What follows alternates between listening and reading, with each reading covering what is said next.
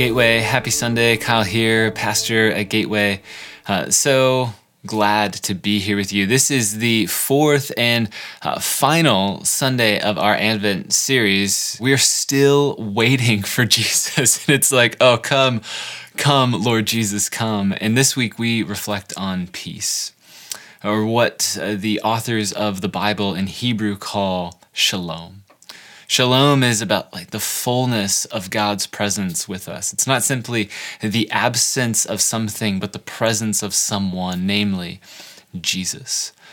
Depending on whether you grew up in or around churchianity, and really the, the type of church you would have been in if you did grow up in and around churchianity, whether it was high or low, Protestant, Catholic, evangelical, mainline, all of that would inform your Christmas experience and inform how your Christmas experience would play itself out. Now, if you're like me, Christmas was formed more by consumerism with like a sprinkling of a nativity here and uh, Christmas carols there, not really about the advent of the Lord Jesus. And so, with, with that contrast in mind, I just want to put this forward to you all. Like, our hope at Gateway is that whatever you bring, past and present, into this Advent season, our hope is that our collective imaginations, that is, like our whole church, how we think about the story of Jesus coming to us, that our collective imaginations would be pliable in the hands of God in the story of his redemption and restoration this season. So that, that's why we're entering into this season. Week after week, we're waiting, we're attending to our longings, we're thinking about what might peace look like. And that's where we turn today. And to be clear, Advent is not Christmas. Like, this is the season where we wait. We await God's coming to us in Jesus the Messiah and we consider our misplaced hopes. Um, that's not necessarily Christmassy.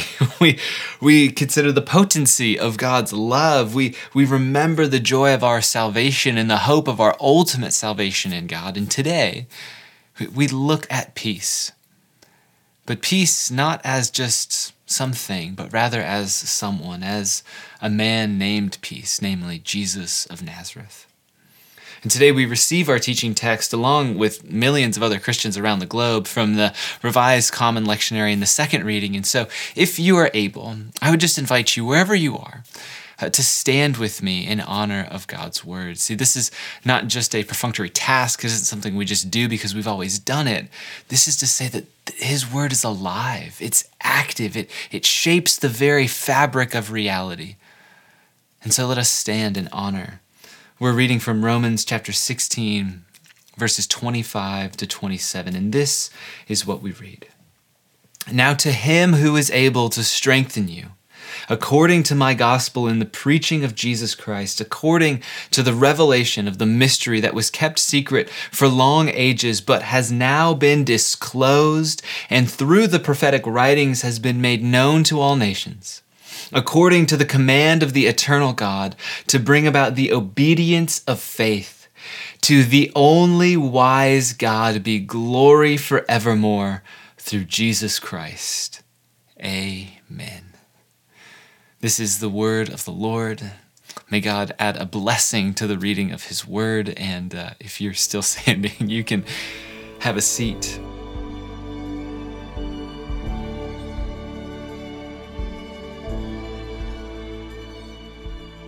You see, I, I don't know what you think of when you think of Paul's letter to the Romans. Perhaps to you it's a confusing letter, or this impenetrable fortress of theological information, like a theological treaty or something like that if you encountered it like I did when I first began following Jesus, it became this uh, like grab bag of Christian cliche and theological sayings that I really didn't know what they meant. and if I'm honest, that's how it's remained in my imagination and really until recently. Or maybe you're not even there, like you've never read through Paul's letter to the Romans, or you started reading it, you got, uh, you know, pretty far, you got through the quote unquote good stuff, turned the corner in chapter 12 where Paul starts uh, asking and challenging this community to embody the theological stuff, and you're just so emotionally exhausted that you kind of skim right through it. You get to the final greetings, and then you get to our text, the doxology, and you're like, Amen, I am done. See, most churches and in seminary classrooms, if I'm honest, the experience is the same. It's exhaustion by the time you get to chapter 12 and you kind of just skim through the rest. It, that's because Romans is emphasized as this theological work. It's a work on the doctrine of justification and the doctrine of salvation, etc., etc. And so when we think about Advent and Romans, specifically Romans 16 and the very end of Romans 16, it can feel like a bit of an odd place to, to draw an Advent passage from. At least it did to me at first. And now I don't I don't know the rationale of the lectionary's choice of this text. You know, it's interesting. None of the other verses in chapter 16 are chosen by the lectionary. a bit of a curious thing, and yet the doxology is. I don't I don't pretend to understand, and I'm not going to try today. but as I sat with this passage that comes to us, I began to turn it over and over in my mind and my heart, wondering how might these words how might these words draw us into the Christ event just, just days away now? Well, I couldn't help but consider the place from which our passage comes. That, that is, it's at the end of the letter. You know, the place is significant. None of these verses just happen by themselves. They're not uh, little um, proverbs of good fortune that you unpack in a cookie. These are in themselves a collective measure, of a, broad picture, a, a full picture of what it looks like to follow Jesus. And the whole of scriptures they lead to and find their fulfillment in Jesus of Nazareth. So this is not disconnected from what comes before it. Suffice it to say, Romans 16, though, uh, it does not get a lot of play in the Christian imagination. And yet here we find ourselves. What, what a gift it is to receive this. We, we get to do this. We get to turn this over in our minds together. And, receiving some help from a New Testament scholar, Tom Wright, um, I love how he addresses these final words in Romans. He, he calls them a big splash. And he uses this little illustration he has in his mind kids playing in a pool. And uh, they're getting rather rowdy and they uh, decide in their minds to build a pyramid out of themselves. So they start just strategizing, stacking one another up, and then other kids see how delightful that is, or apparently delightful to small humans, and so they start climbing, and then they've they've done it. And then other kids start climbing up to join in, and it becomes this uh, densely packed glob of people. And then it's top heavy and it falls over, and there's a big splash.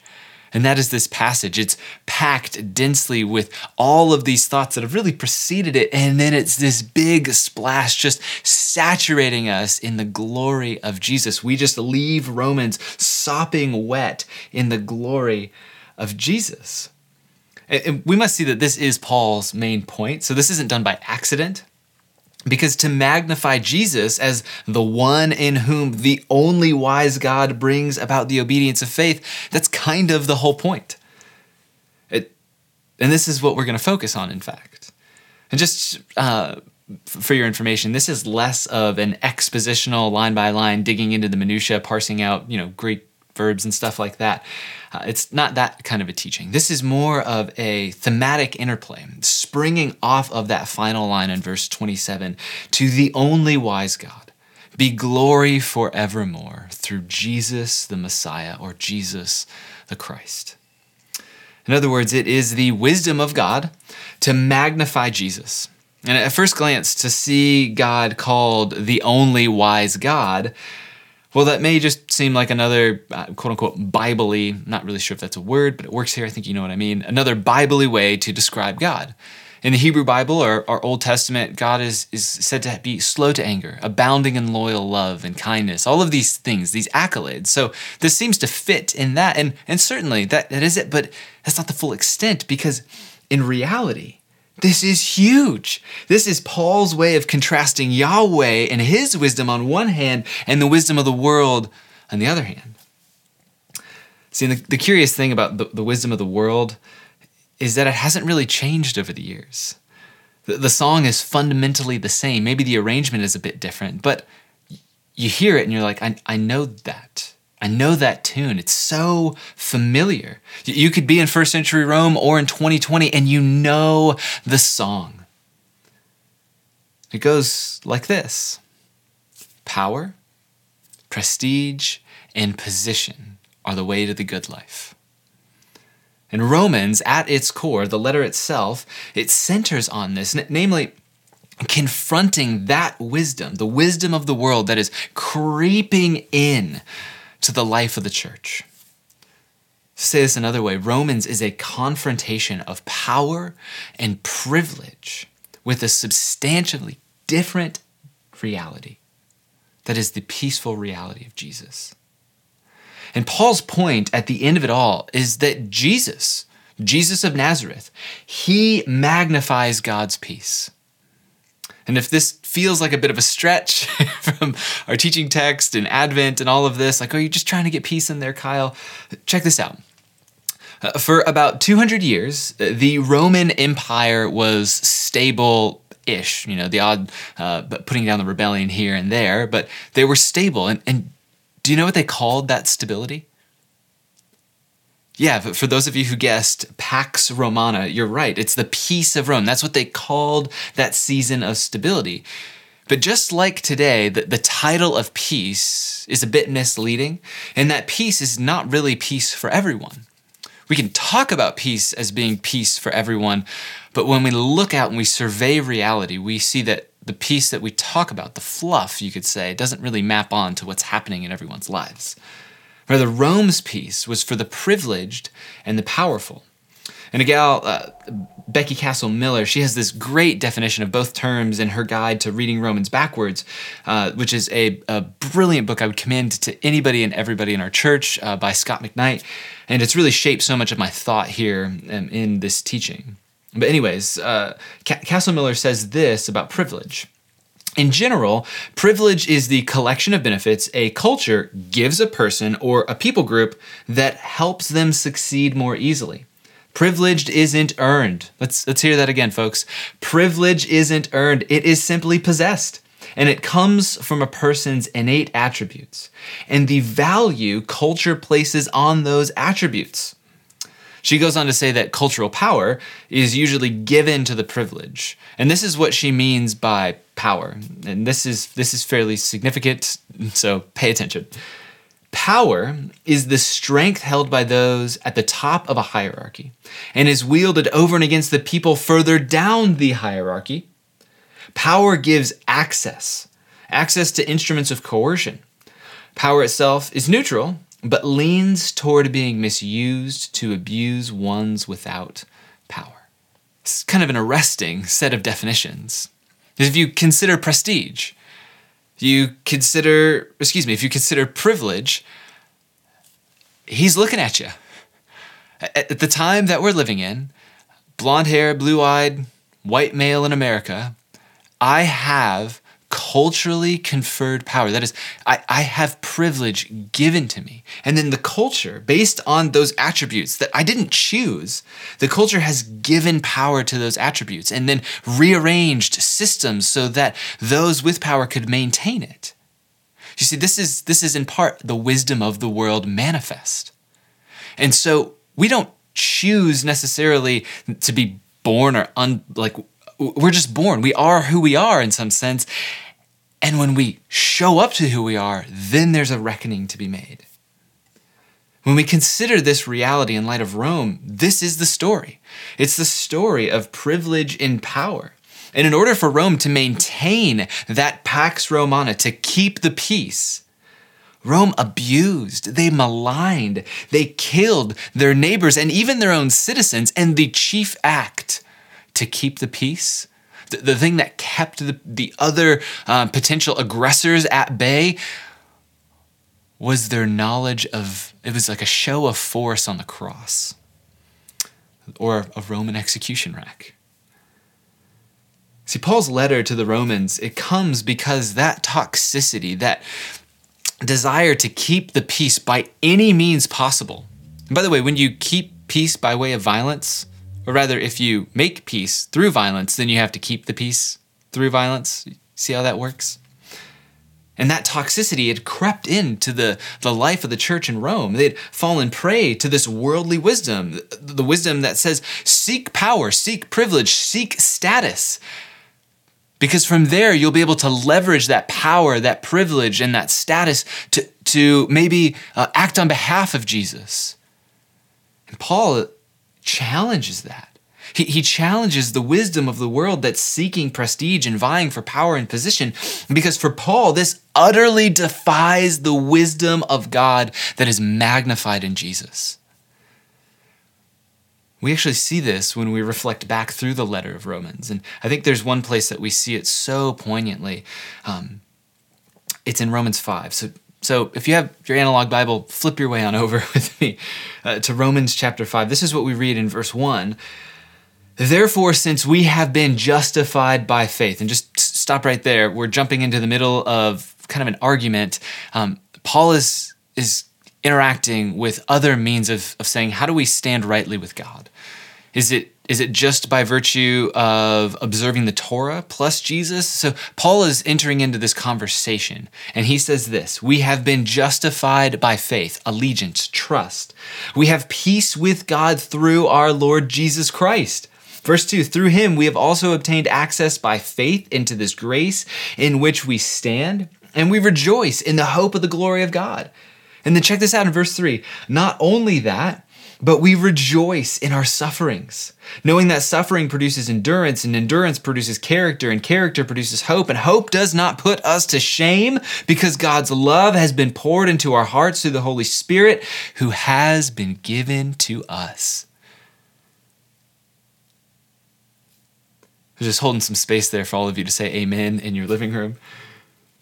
See, in, in other words, we have peace with God in Jesus through the Holy Spirit who is with us. Notice this peace is not the absence of something. It's not the absence of suffering or challenge or hardship. Rather, peace is the presence of someone. peace is the fullness of God present to us in the Holy Spirit, God's very personal presence. And so hear this again. Through Jesus, peace has come. Therefore, when we think of Paul's doxology, our teaching text in Romans 16, the, the text that at the very end says, The glory of the only wise God has come through Jesus the Messiah. When we think on this, we're meant to call to mind all of the things, everything that is available to us in Jesus. So we think back on Romans 5 and we think, okay, through Jesus, we have peace with God. Amen. Through Jesus, we have access by faith into his grace. Through Jesus, we rejoice in our sufferings. Hold on a second. What? Yes. Uh, notice this peace, it's not just a triumphal peace. Through Jesus, we rejoice in our sufferings because somehow, and I don't understand this, but suffering does this thing where it creates space, it holds this tension whereby we might endure.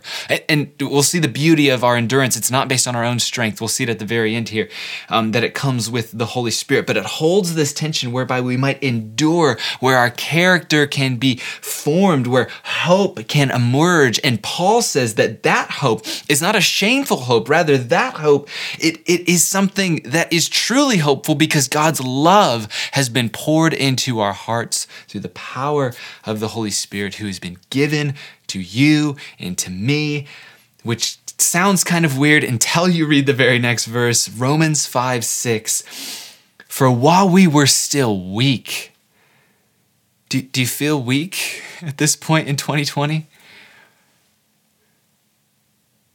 For while we were still weak at the right time, Christ died for the ungodly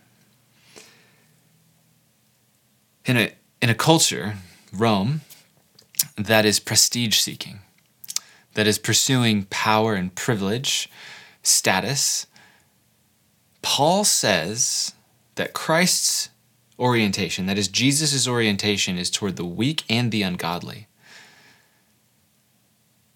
This is odd. It's as odd then as it is now. When I ask the question, how weak do you feel? If, if there's something that recoils, at least in me. I, I'm not trying to like transpose my experience onto you, but still, like, I don't want that. I don't want to be weak. I don't want to be frail. I want to be able to get through it on my own gumption. I want, I just, I want to do it. And that is a more American notion than a biblical notion, more than a Christian notion. It is more American than it is Jesus y.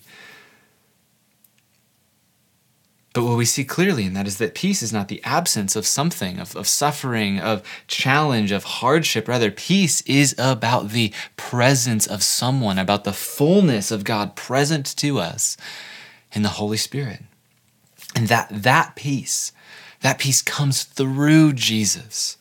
And more specifically, through Jesus laying aside his life on a Roman execution rack. At the right time, Christ died for the ungodly. See that Roman execution rack? That might be confusing. I don't mean to do so. That's the cross. See, the cross is the place where suffering is transformed. That suffering can indeed produce hope with the seal of the Spirit. But by the way, when Rome executed Jesus on that cross, they thought they were keeping the peace. Jesus is a, is a troublemaker there. In Israel, Palestine, he gets put to death. They're keeping the peace. But what they didn't know is that their peacekeeping was the unleashing of God's peacemaking. See, when, when the scriptures talk about God's peace, they're talking about the ultimate coming together. And by that, I, I just mean it's the renewal of all things. The, the, words that the Bible employs are these, these two words. In, in the Hebrew, it's shalom. Can you say that with me? Shalom beautiful. And in the Greek, it's irene. Say that with me. Irene, yeah. Uh, th- these two words have nested within them these ideas of prosperity and success and welfare and a state of health, friendliness. Even t- today in um, like modern Hebrew, shalom is used as a greeting. And that's not all. There's, there's deliverance tucked in there and salvation because peace is less about the absence of something and more about the presence of someone. But this Advent, this problem remains, this problem persists, and that is that peace for many of us feels far off. That we claim to follow Jesus, and though in some measure we like align our lives with Jesus, peace, who is Jesus, feels far off. And that bugged me. Like more than anything, that that bugged me because I felt it in myself. I asked as I was preparing this teach, I was like, I'm writing this. Is this true? Like, is is this true? Do, is peace present to me? At least I know this is true, but do I feel it? Like, do I feel it in the marrow of my bones that God is present to me through the Spirit and that that is the peace? It doesn't matter what's going on in the world, that there is a, like, a constant and persistent sense of well being. Is that reality true? I didn't really get a response. it wasn't like God audibly spoke. Some questions came forward. Like, what, what if what if the problem is less that peace is far off and more that I just don't understand true peace?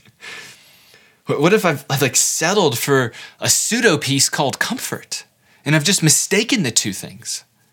Thinking that it's just the absence and I, uh, absence of suffering, and I stop right there. And when I finally have the cessation of suffering, well, then I can take a deep breath because comfort has arrived. The, the conclusion I've come to in this is that we don't need a passive or comfortable peace, especially not now. And praise be to the only wise God forevermore, because the kind of peace that God brings, it's not passive, church. God's peace, it breaks into the quote unquote wrong of the world and makes it right, makes it new.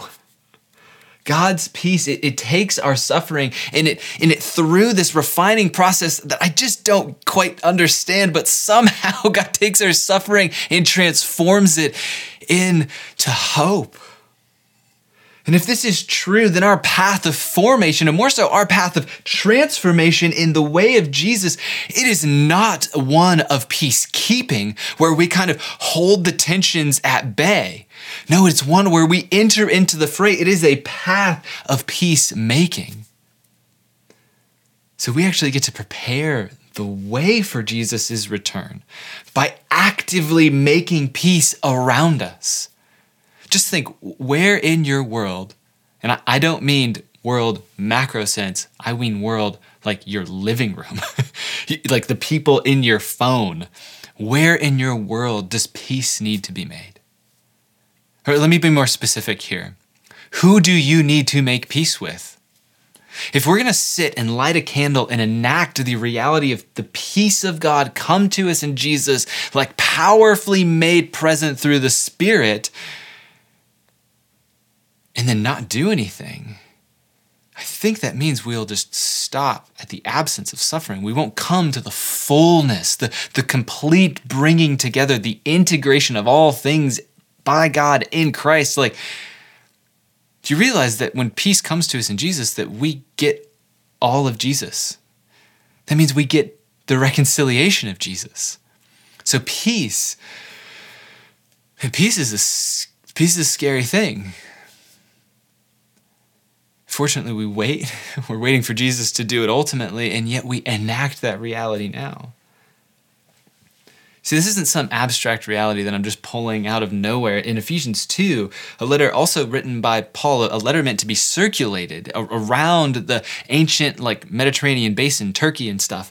Uh, Ephesians 2, we read this In Christ, you who were once far off have been brought near by the blood of Jesus. Where was his blood spilt? It was spilt on the cross at Calvary. So we've been brought near, for he himself is our peace.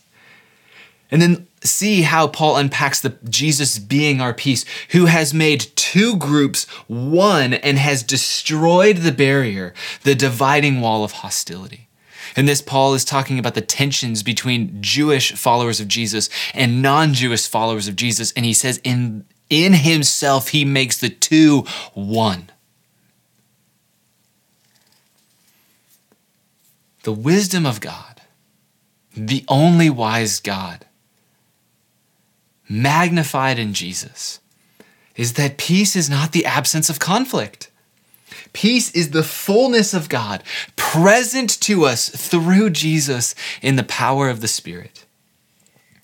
And what that means is that we are people of peace. Like if, if we do business in the world as followers of Jesus from our identity in Christ, and let me just, um, this is not my notes, so forgive me if, if this seems a bit unformed, um, but if you were baptized into Christ, what that moment signified was that you, in a semblance similar to Jesus' death, you went down into the depths.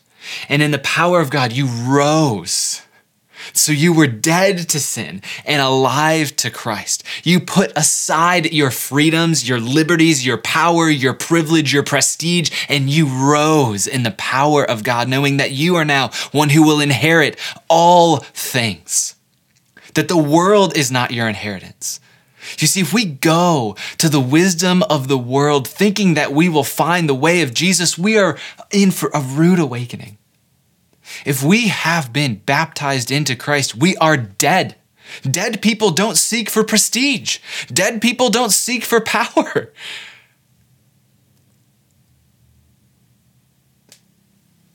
Rather, we rest in the finished work of Jesus. We wait for him to bring it to consummation. And right now, we embody the way of peace. I'm tempted to like play the Holy Spirit and give like a bunch of scenarios where we can do that interpersonally and in our families and in our church. But what I would love is if we could just pray right now. So what I'm going to do is I'm just going to hold a moment where we just sit silently. We ask the Spirit to to like minister to our hearts, to bring that person, that thing, that scenario that we need to make peace in to mind. And let us not callous our hearts to the Spirit who speaks to us. So I'm just going to hold some space for us to do that. And then I'm going to pray. And we will continue uh, to to respond to God and worship through song. So let us pray.